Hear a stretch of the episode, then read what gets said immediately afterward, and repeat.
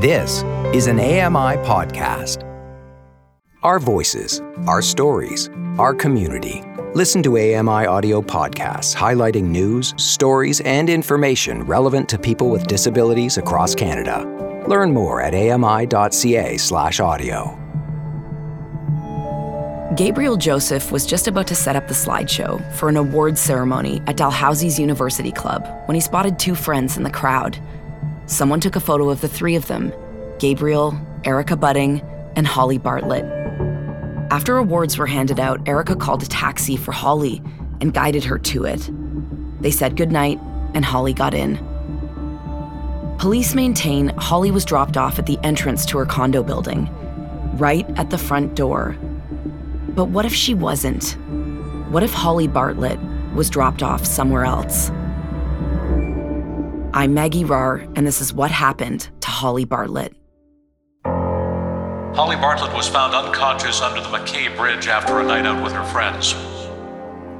The initial police investigation was wrapped up really quickly. Drunk, blind girl, case closed. The 31 year old's death in March 2010 was ruled an accident. There's a lot of hours in there that we don't know where she was. There's parts of me that sort of died with my sister. I really would like to know what happened to Holly. Somebody knows. Episode 4 Disoriented. Anyone who lived in the apartment building at Kencrest with a view of the water back in 2010 could have potentially seen or heard something the night Holly Bartlett never made it home. That's why Peter and I knocked on every single door in the building. And though we did meet people who remembered Holly and who remembered hearing about her, no one had any memory of seeing her that night. But there was one person whose name kept coming up. All right, it looks like he's not here yet. Ah, okay. Peter and I have come back to Kencrest again, but this time we're meeting behind the building in the parking lot, overlooking the site where Holly was found. So everyone that we connected with basically suggested that we try to find Kelly Moore. Right. Back then, Kelly Moore was the superintendent of the building at Kencrest. We've tracked him down, and he's agreed to meet with us. Thanks for coming. I'm Maggie. Maggie, nice to meet you. Really nice to meet you. Peter, nice, to meet you. So Kelly, when was this the building that you ran? 2007 to 2015. I'm sure you must remember uh, all, everything that went down with Holly. Did the police ever reach out to you? God, it was a couple of months later. A couple of months. I believe so. Yeah, it was two or three months later. I had said that I had seen or heard nothing. Kelly remembers the night in question. He said he wasn't feeling well, that he'd done his rounds early. Every night, he says he'd walk through the building and around the outside of it, kind of like a foot patrol. Sometimes he'd find people drinking or smoking a joint out back, and he'd move them along. But mostly, it was quiet. He said he got used to the volume of the bridge, almost like having a really loud fan on in the summer. Your ears adjust at a certain point, and you just don't notice it anymore. Kelly says he could hear beyond the sound of the traffic when someone was below the bridge kids, people drinking or doing drugs, street artists. He says the sound of voices would float up through the din of vehicles streaming onto or off of the bridge. But during his nightly walk, which that night he'd done early, around 11 p.m., he recalls he'd heard nothing. The back parking lot is a long rectangular space. There's a low guardrail beyond it where the earth drops sharply. It's a steep hill, rocky, overgrown, littered with detritus and trash. Kelly tells us people used to throw anything down there Christmas trees, bottles, furniture. It's so steep that Kelly says when he once tried to clean up the mess, he had to secure a rope to the guardrail to pull himself back up. What about security cameras? Anything like that Uh, back here? Well, at that time, I did have one in the back here. Those have uh, since been discarded. Nobody asked you about Uh, security cameras nobody at the asked time? me about it. No, The police, when they came to. no, no, no. So the security cameras, I'm really curious as to. It would just look over the parking lot. It Yeah. wouldn't necessarily see down like by where she was found or anything like no, that. no, it was it was a wide-angle uh, camera that caught the whole parking lot. To learn that there was a camera that could have been reviewed immediately, that nobody ever asked for it or reviewed it, is just unbelievable. The footage could have been everything to see what was on it or even what wasn't. I can't believe there was video footage right there. Mm. That even though it was only the parking lot that Right. was lit, who knows what it could have shown. Right. It looks like the angle that he was describing would have pointed right at the top of the abutment that they said she fell from. Yeah, and even if it didn't show down there to rule out anything in the parking lot or to see something in the parking lot. Yeah, we could have seen whether Holly was in the parking lot or not. This idea that she crawled up the abutment, we could have ruled that out or confirmed it. Just another thing that wasn't looked into. Every time we get a little lead that like the door just closes. It's just shattering that we don't have that footage and that it's gone. The security camera was installed next to a second floor apartment window overlooking the parking lot. Who knows what police might have learned if they'd seized the video? But it would be another four months before they even contacted Kelly Moore, and the footage, whatever was on it, is long gone now. The suggestion that Holly wandered in the freezing winter wind 350 meters from the safety of her front door and somehow got inside a fenced, locked area has never made sense to us. But now there was something else gnawing at me. The idea that Holly might have been in the parking lot behind Kencrest on that night. I needed to retrace her steps, so I got a hold of Brian Parsons, Peter's dad, who had conducted a thorough investigation of his own back in 2010. He'd interviewed everyone Holly was with that night. The story the police had said that her friends said that she was the drunkest that they'd ever seen her. Obviously, you need to determine is that the case? Did she really have that much to drink? Brian and I are driving through Halifax. We're trying to recreate the route that Holly took on that Friday night. Just gonna come up here on the right in the location where the fireside used to be. The restaurant where Holly met a friend for dinner that night no longer exists. A huge condo building is being built where the fireside, a cozy bar with big couches and fireplaces in each room, once stood below street level. She went out to dinner with Moira. Yeah. By her account, they'd had two drinks. She had had two martinis. One was uh, they were a chocolate martini, and this was confirmed by uh, Moira. So you got to remember too, she'd consumed food while she was having her, her Yeah. drink. So there was something there for the the alcohol. And then they left there. They walked down the road to the liquor store on the way to Jeff Brown's house party. So this is what what used to be the Clyde Street liquor store. It wasn't that far a walk. What are we looking at? No, Four yeah, or like- five blocks, maybe. Y- Yeah, less than eight, you know, eight minutes or something like that. They purchased a bottle of wine. Remember, this is an important moment. Holly preferred using her credit card. Her family and Shelley reminded us of this. Holly felt more secure that way, and she was a penny pincher. Amanda tells us she was always buying coffee for her sister, who'd shrug and say she just didn't have any cash on her. That night, Holly purchased a $10 and change bottle of Argentinian wine to bring to the party at Jeff Brown's house on the way to the ceremony at Dal. She paid with her credit card. Uh, they bought, purchased a bottle of wine, a 750 milliliter bottle of wine, to my recollection. Um, at the time, uh, according to Moira, um, Holly insisted on paying for it, and she used her credit card. And uh, Moira gave her a five dollar bill for the other half because the wine cost about, um, I guess it was ten dollars. Is what the price was on it. This is the $5 bill we thought might have been the bill they found near Holly's cane, because it was so rare for her to carry cash. We know from Shelley Adams, Holly had a way of folding her money to make it identifiable. But as far as we know, the bill was never examined for forensic evidence. And as we'll learn later, it doesn't add up with one of the taxi driver's versions of what happened that night and exactly how much cash Holly had on her. In any case, the evening, going out for dinner, then buying booze, and stopping at a friend's house before an event, is a classic Nova Scotia night out. This harkens back to a tradition any Maritimer will recognize kitchen parties. But I didn't realize until I made friends who weren't from Atlantic Canada just how steeped it is in our culture. For us, you might picture fiddles and stomping feet, guitars and singing. The modern version is something like this you go to someone's house for a drink and you hang out in their kitchen. That's how it's done here. And that's exactly what Holly was doing that night. They went to Jeff Brown's house party where they consumed the, the bottle of wine. And then we know that somebody had made a martini and that person didn't like it. And Holly had said that she'd like to try it. So she tasted it, but whether she consumed it or not, we're not sure. Then they left shortly thereafter until they went to the graduation party. Holly was surrounded by friends from her program in Jeff Brown's kitchen, including Gabriel Joseph, who later had that picture taken at her table at the event.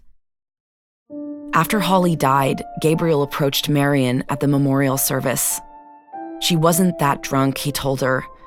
He'd walked friends home before on many occasions who were. He wouldn't have let her go alone if he was worried she'd had too much. He needed her to understand this. I know, Marion told him. Holly's friends say she wasn't that drunk, but she had had a few. They basically walked arm in arm, and Moira said that they were both a little tipsy. And when we got to the function, Holly insisted on having another drink. I'm guessing that she consumed that drink. Following that, she was seen seated drinking water. This is an important detail that Holly had switched to water. As Shelly Adams said, she could have stayed out partying, she could have kept drinking. But Holly had plans the next morning with her study group. She was going to visit her dad later. From what we can tell, it's at this point Holly stopped drinking that night. So that was the last of the alcohol that we could track, and that was through the witnesses that were there at the graduation as well.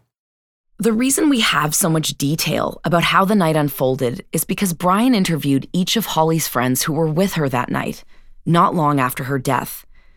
His notes tell the story of exactly what happened from many perspectives, including this telling moment. Eric escorted her to the washroom. When I talked to him, did you need to help her? You know, was she intoxicated to the point that she couldn't walk? And no, she wasn't. She could walk and talk, and, you know, she negotiated to the washroom just fine with no issues. Erica wasn't helping Holly to the washroom because she was so drunk. She was showing her the way because Holly wasn't familiar with the layout. That's why Brian asked if she needed any additional help, and Erica said she didn't. It's recorded in Brian's interview notes from speaking with Erica back in 2010 that she made the first call for a taxi at 11:18 p.m. It was in her call history, so there was no question about the specific timeline. But awards were still being handed out, and Holly wanted to stay. And the first taxi was either canceled or ignored. And when I asked her, did you have any reason to believe that Holly was intoxicated beyond the point of being able to do things normally or function normally? And uh, she said no, or she would have never let her go in the cab. I have to say here that this has marred my thinking in the case many, many times. No matter how unproductive and unhelpful this line of thought, it's one I've struggled to abandon. What if Holly had taken that first cab? But she didn't. The second cab was called at 11:55 p.m. Erica led Holly outside to it. And when I asked her when she left the function, did you have to help her up the stairs? She said, no, only guide her. And that was it. She had steady walk and she had coherent speech. And we were able to track five, possibly six drinks between right. six and midnight. So it just didn't amount to drunk blind girl gets disoriented. When you add all of this with everything we've learned about Holly, it just doesn't sound like she was that drunk. Her friend and roommate Andrew Seeley told us she could handle a few drinks. We know that she'd switched to water. By all accounts, it looks like she was slowing down, getting ready to call it a night. But we have to be certain. Holly was tiny. She was 4'11 and weighed only a little more than 100 pounds. So Peter and I sought out the help of an expert. We're going to be connecting with Jim Wigmore, who is this leading toxicologist in Canada, to help explain how that amount of alcohol can metabolize in someone's body. So we sent him all information that we have relating to Holly's blood basically. The blood sample was taken at 10:30 a.m. on the morning she was found under the bridge in March of 2010. What we're trying to get here is information about whether her blood alcohol level was correctly interpreted, basically. Mm. Oh. Hi. Hi. Nice to meet you. I'm Jim Wigmore. Hi, Jim. Forensic toxicologist. So, Jim, just to start, I was wondering if you could summarize your findings. According to the, the toxicology report, at about 10:30, when the blood was taken, the alcohol level was about 0.09 or 90 milligrams of alcohol in 100 milliliters of blood, which is just slightly over the legal limit at the time the blood was taken. So, if Holly was just over the legal limit for driving at 10:30 a.m., what would the blood alcohol level be 10 hours earlier? she would have eliminated at a low rate 10 milligrams of alcohol in 100 milliliters of blood per hour. Okay. So for 10 hours, you would add uh, 10 times 10, 100. So you'd add 100 to the 90 she started at. And around midnight, she was 190 milligrams of alcohol in 100 milliliters of blood. So in Nova Scotia, the legal driving limit is 80 milligrams. We know that on Friday night, Holly's reading would have been around 190 which is about two and a half times the legal driving limit. But we still don't fully understand what that means in terms of her comportment. The alcohol level that you get depends on your height, age, weight, and gender, basically. Yes. I was also given that she was observed to have approximately six drinks. And uh, over the period of time, and due to her light body weight and being a woman, those six drinks would give her a much higher blood alcohol concentration than a large male. We all know that a man who's 6'4 and 225 pounds scientifically is better equipped to handle six drinks over the course of six hours. Holly was tiny. It sounds like the uh, the calculation you did was uh, pretty consistent with the number of drinks that was suspected she had. Yeah, they're consistent with each other. Okay. Is it possible to tell, based on the figures, whether somebody was disoriented or not? Um, alcohol, especially these high alcohol levels, is a risk factor for hypothermia because what, what's happening is your body, in reaction to the cold, cuts off the blood supply to the arms and legs. Right. You know, it wants to retain the, the, the, the, warm blood to the brain, to the heart, to the kidneys, trying to, so your body's trying to do everything to survive. Now, the problem with alcohol is it causes blood flow to the arms and the legs. So, what's happening is your body's trying to right. prevent the cold loss, but alcohol's stopping that. So, you're more likely to have hypothermia with alcohol than without alcohol and have it induce at a faster rate because you're losing all that heat. Right. Now, the problem too, so you have alcohol intoxication, which would cause some disorientation.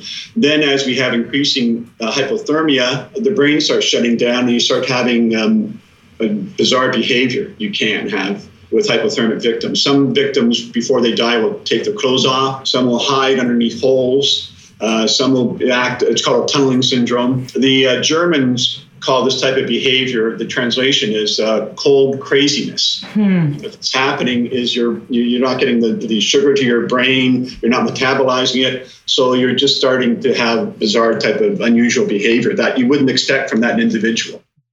After interviewing Dr. Wigmore, I was troubled by the suggestion of cold crazy. We were scraping at the bottom of the barrel when it came to trying to explain to ourselves why Holly would walk all the way down her driveway and eventually behind Kencrest. I'd been so certain from minute one that it hadn't happened that way.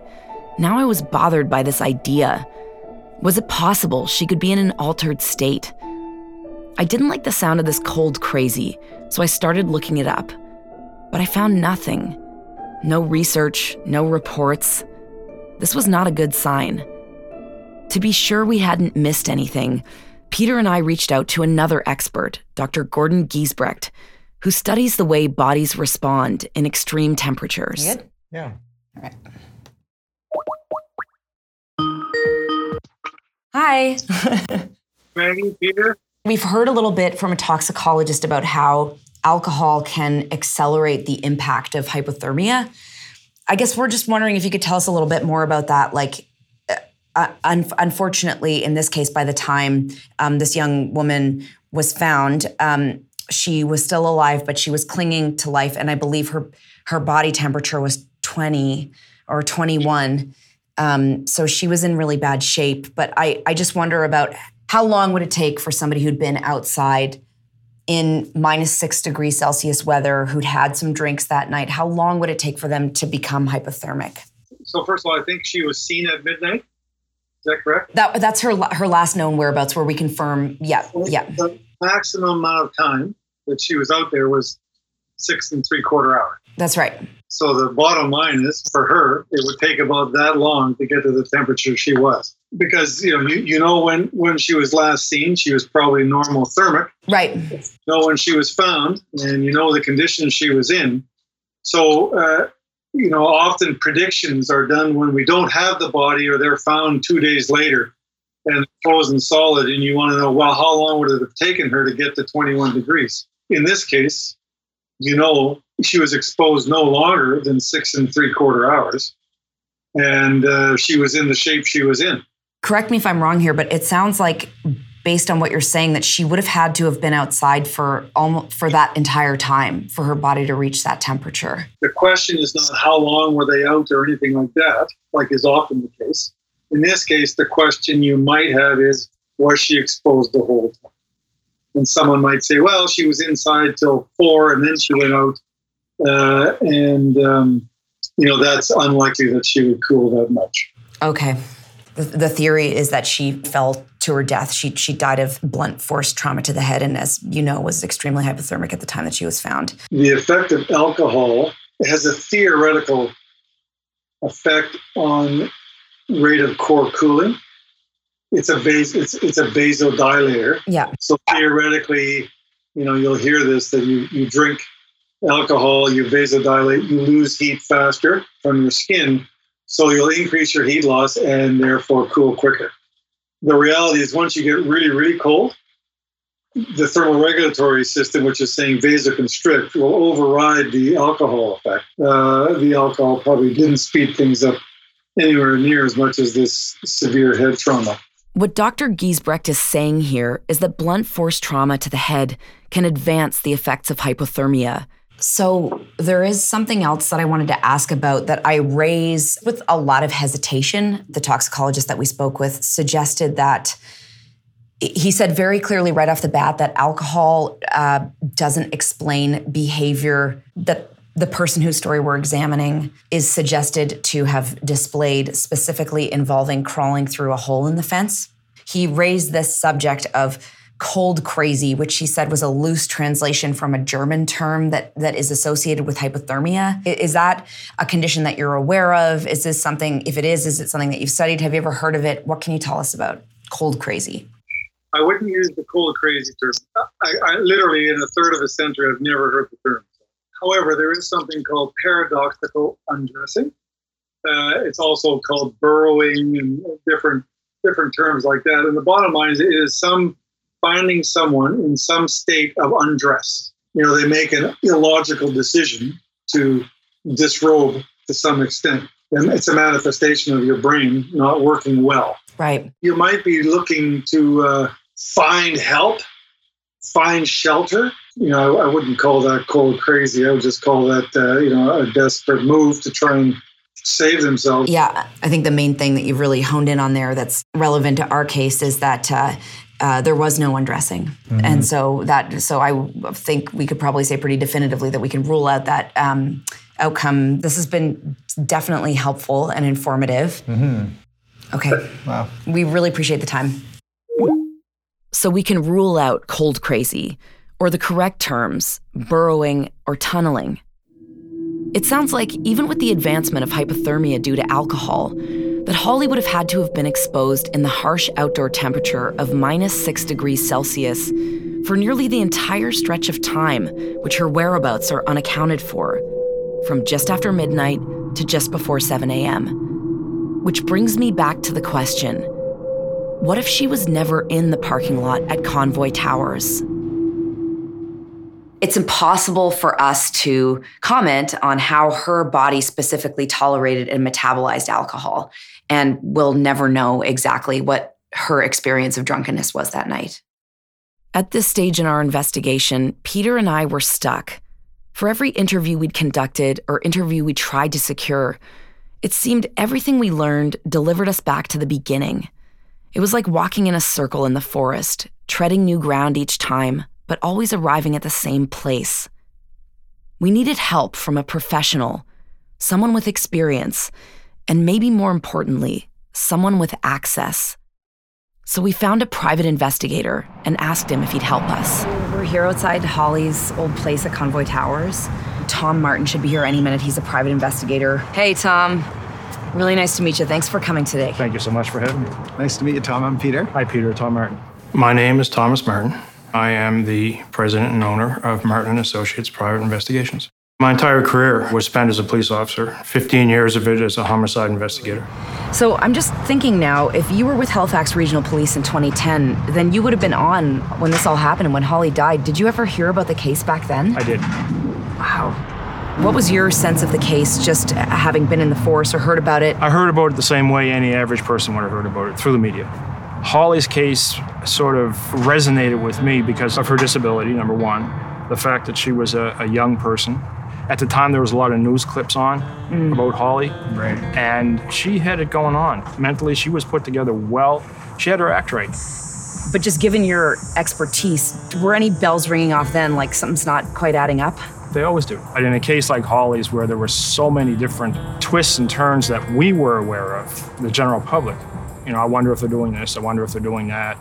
I hope they covered this off. 31 year old women don't reach their demise underneath the bridge for any good reason. I mean, just her location alone makes it suspicious. All suspicious deaths are to be treated as a homicide until proven otherwise. That's Halifax Regional Police policy. This is a suspicious death. This was a watershed moment. Just have an ex cop reaffirm everything we'd believed about the case. We asked Tom if he'll help us, if he'll give us his input on the lay of the land, on Holly's injuries, on the police theory. He agrees, so we dive right in. So the driver drops her off here, Holly's old place at Convoy Towers. We show Tom exactly what we know from Brian's fastidious notes, where police believe Holly traveled. Taxi comes in here, Yeah, would have naturally followed the route around yeah. and would have stopped At the door, right yeah. in front of this door. Yeah. That would have been routine for Habitual, for Holly. totally. Yeah. Holly usually carried her cane in her purse, in her bag, did she not? Yes. Um, Like yeah. if she was in a cab, would it Yeah. be in the bag? Yeah, When she got out of that cab, that cane would have come out. definitely. Even if she was going in there, your opinion of her is that she would have brought She that would cane use the cane because it would make it so much easier going through the doors, finding the elevator. We walk the full route down Holly's driveway. All the while, Peter is explaining to Tom how Holly would have navigated. So Holly wouldn't walk out here in the middle. No, she would be trailing a curb. Okay, so she'd hug a curb Yeah. because that's where she's going to know exactly where she is. Yeah, so she's not walking down the middle of the Yeah, lane. from an orientation mobility standpoint, we're walking downhill towards Yes. the sound of perpendicular traffic, Right. which would be a major cue to Holly that she's going away from her building. How well versed was Holly in that? Her- Excellent. the police theory is she leaves this She area came down this way. And she walks down here. That's what they believe, yeah. Okay, if she would have walked from here down to this building in front of us. To the end of the road. All the way to the end of the road. Now the traffic is on her left. So that perpendicular traffic as she's walking down her driveway would now be her parallel traffic on her left, which would be kind of like automatic that information to her that she's facing towards the bridge. Right. Disoriented? Okay, turn around. Put the traffic on your right. That's what we call using your traffic for orientation. Put the traffic on your right. Now you'd be walking back towards. All you have is noise here Right. Exactly. and nothing on the opposite side. Right. So in that case, you're disoriented walking this long distance. This was measured to be like 350 meters. It's a long distance to be going straight, disoriented apparently, with all this traffic clues. If Holly's leaving home, coming down here, she's almost like she's goal oriented. Right? She's heading to a specific spot. right There's a lot of turns and twists and hills, and I'm having problems making sense. Now that I'm here and I'm looking, that bridge sound is very distinct. It is. It's, Yeah. it's completely different because now you're hearing it from underneath. Exactly. So what's that going to clue into her? What's that going You're going to want to stay away from going towards the bridge if you're disoriented. And not to mention another bigger decline than the driveway, very steep, right? So, Tom, just to, to recap from taking this walk down here and sharing the information that we have, what leaps out at you? What pops out at me is why? Yeah. She's home. Home is safe. No matter how blasted you are at the end of the night, if you make it to home, You go in your door. you're going home. Yeah. That, that's that's that's a, an instinct in all of us. And somehow, for some reason, she's down here, correct me if I'm wrong, but wasn't her blood alcohol around 0.09? That's right. If we're looking at a blood alcohol count of 0.09, that's pretty far from blasted. That's pretty far from loaded. Going to the site, walking from Holly's apartment down to where she was found or recovered, is the lack of connectivity. There's no logic, there's no reason that's known as to why this young woman would leave matter of feet from her front door. No, I keep coming back at this. Where we're standing right now, I'm looking up there, and I'm looking at this. I, I would call it a nightmare for a blind person. And correct me if I'm wrong. Yeah, no. Um, why? Yeah. You're home, you're safe, you're comfortable, you're. It's a cold night. The why for us hasn't gone away. This young lady would not have done this. This case came off the rails from an investigative perspective very, very early on, and it never recovered. There is no closure, but there is justice and there is answers.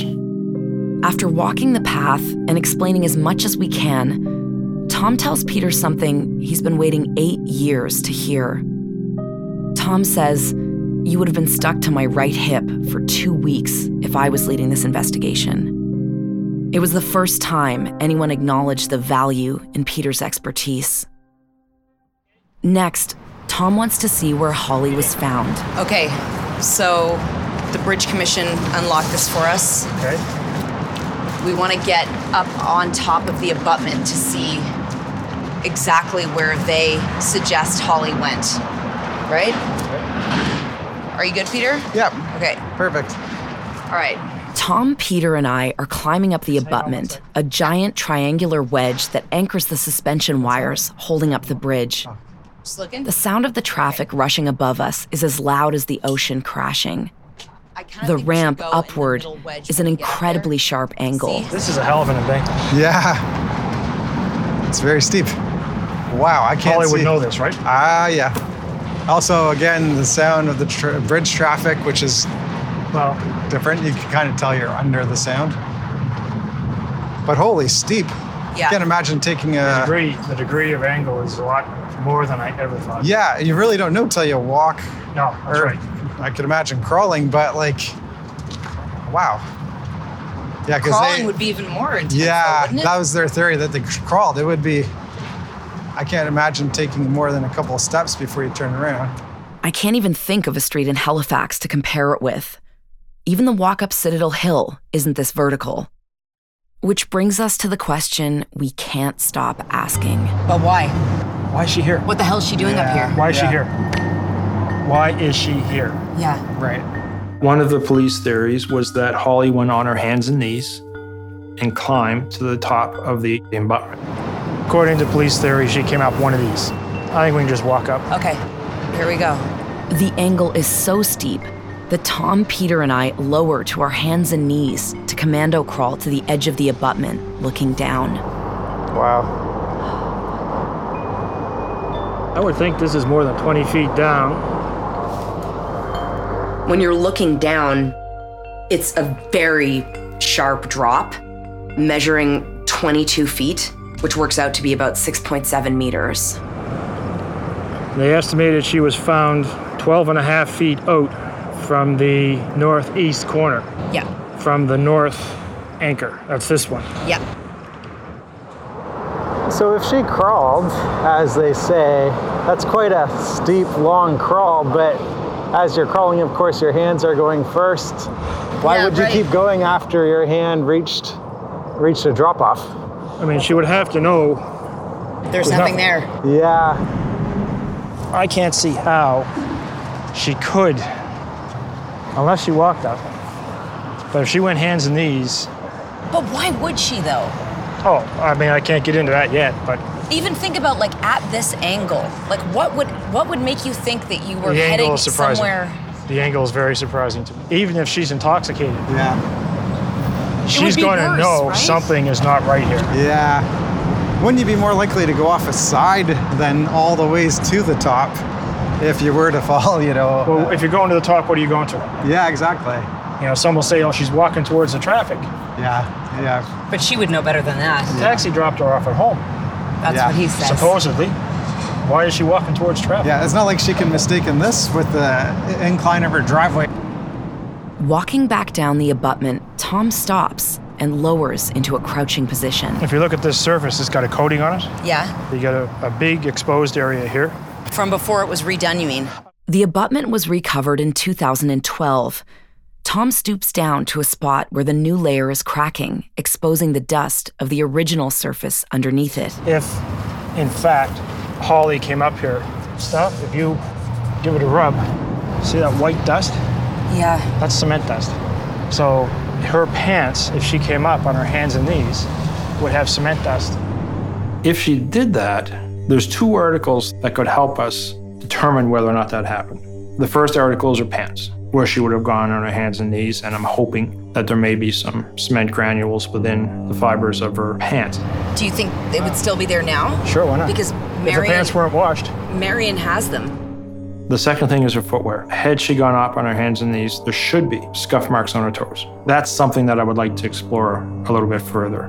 I never thought about concrete dust, but if we can test her clothing and her shoes, we might be able to confirm whether she was actually on that abutment or not. Okay, I want to ask you one more thing. What about the fact that the blunt force trauma wasn't on from the it wasn't on the back of her skull, right? So how did she land? She had a If this the- hematoma at the brainstem, Yeah. at back here. She had uh, an abrasion contusion here. She had an abrasion contusion here on her chin. The leg that she had the Fracture. right, Yeah. that whole leg was bruised from her ankle to her hip. I'm just trying to figure out like if the suggestion that she fell off the abutment d- does it make sense to you that she could get that head injury from falling that distance? Oh, sure she could. She could also get it from falling off a chair. And on the inside of her upper lip and lower lip, there was contusions or bruises on the inside of her that, lips. that could have been from getting intubated though, right? In the hospital? In the I'd have to ask. I'd have to ask the medical examiner. I'm just saying what was in the the report. Okay. Okay, well, we really want to show you this video of Randall Yeah, finding I the wanna cane. see it. We walk away from the site, the abutment behind us, the harbor stretching out before us, with a line of traffic in between and below us. I open my laptop on the hood of Tom's truck. If I understand correctly, the bridge police went through the area. The police went through the area. The dog went through the area. Right. No cane. The police did two canine sweeps. Two. Yeah, No cane. no cane. Right. And these folks find it. Okay, yeah, and they do. Okay, so here we are. You ready? Yeah. Okay. Take your time. That's it. Yeah, I found it.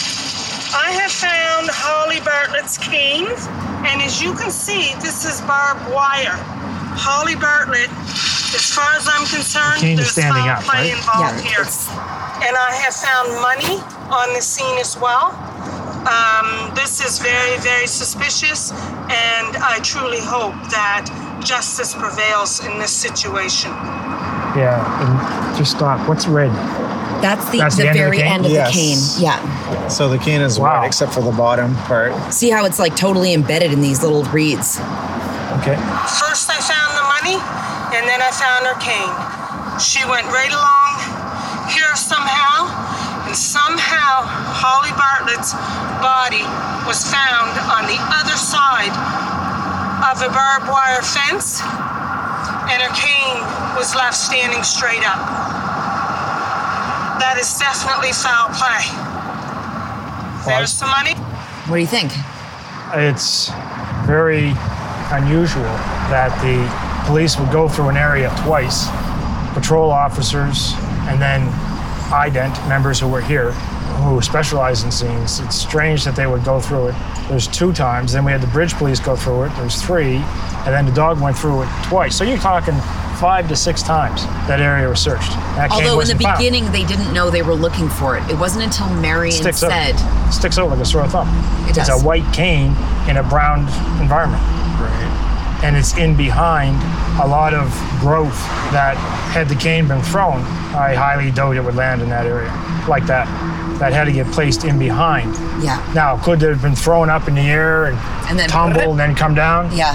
Anything's possible. It's not likely. But not with the bottom bare, like placed in the middle of all those vines, right? You, you wouldn't, I, I think it's highly unlikely. I don't think the cane was there when the police were here. That's what my instincts tell me, just from the cane alone.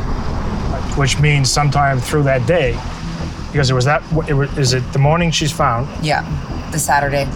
And she passes on Sunday morning. Sunday. The hospital. The cane is found on Sunday.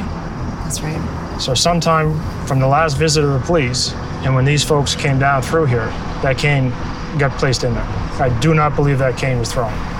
Had Holly fallen, and she falls, hands go out to the side, cane takes a trip. It's not going to land like that. You and couldn't, in, re- and- you couldn't on a steep that. hill, You right? couldn't duplicate that. And with the vines all. There's too many vines in front of it, and it's embedded into a series of roots. Yeah. So yeah, I'll I'll say I firmly believe that cane was placed there sometime after the police were done here. I can tell you that definitively. That's my belief. I could be wrong. I don't think I am. Tom, we've been up to our necks in this, and we've sought help from a bunch of people, including yourself. Mm-hmm. Where do we go from here? Hmm. What are you trying to achieve? I mean, from my perspective as a journalist, I want as much information as possible. So I do have things on my list that I'm that I'm actively trying to get to. I want to find that bus driver. I would love to know definitively do they still have that video from the number 7 on the night of March 26th and then even based on what you're saying the next day like the, does the footage from the next day or Sunday roll forward right so we could see from all those I mean I, I don't know maybe it's impossible maybe it's gone but that's one thing I want to get to. And the third major thing that I want to get back to is um, the cab company and find out about this particular driver's um, habits and if his fare was logged after all of this allegedly happened. What, what was the rest of this person's night like? Um, are, do- are there any records of payment via credit or debit or you know is there anything involving GPS like Well, the cab company can't tell you anything. That's an infringement on his privacy. It's, it's even if he no longer works for them? it's I would think they, they could face civil action. There would be litigation, I believe, if they give any information regarding him without his consent. just cause or his consent. The just cause being a warrant. Right. Every time we make progress in this case, I have the same question. And now, finally, I can ask Tom Martin. I'm just wondering if any of this has the shape or feel that could lead to new evidence. Yes, without question of a doubt. I'm Maggie Rahr, and this is What Happened to Holly Bartlett. This podcast is produced by Ocean Entertainment. Our executive producer is Johanna Elliott. Our supervising producer is Jennifer Camo.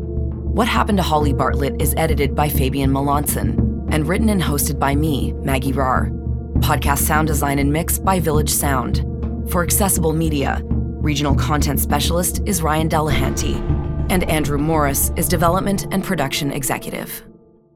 This was an AMI podcast. For more accessible media, visit ami.ca. If you're enjoying this podcast, please consider leaving us a review and a rating. And don't forget to subscribe.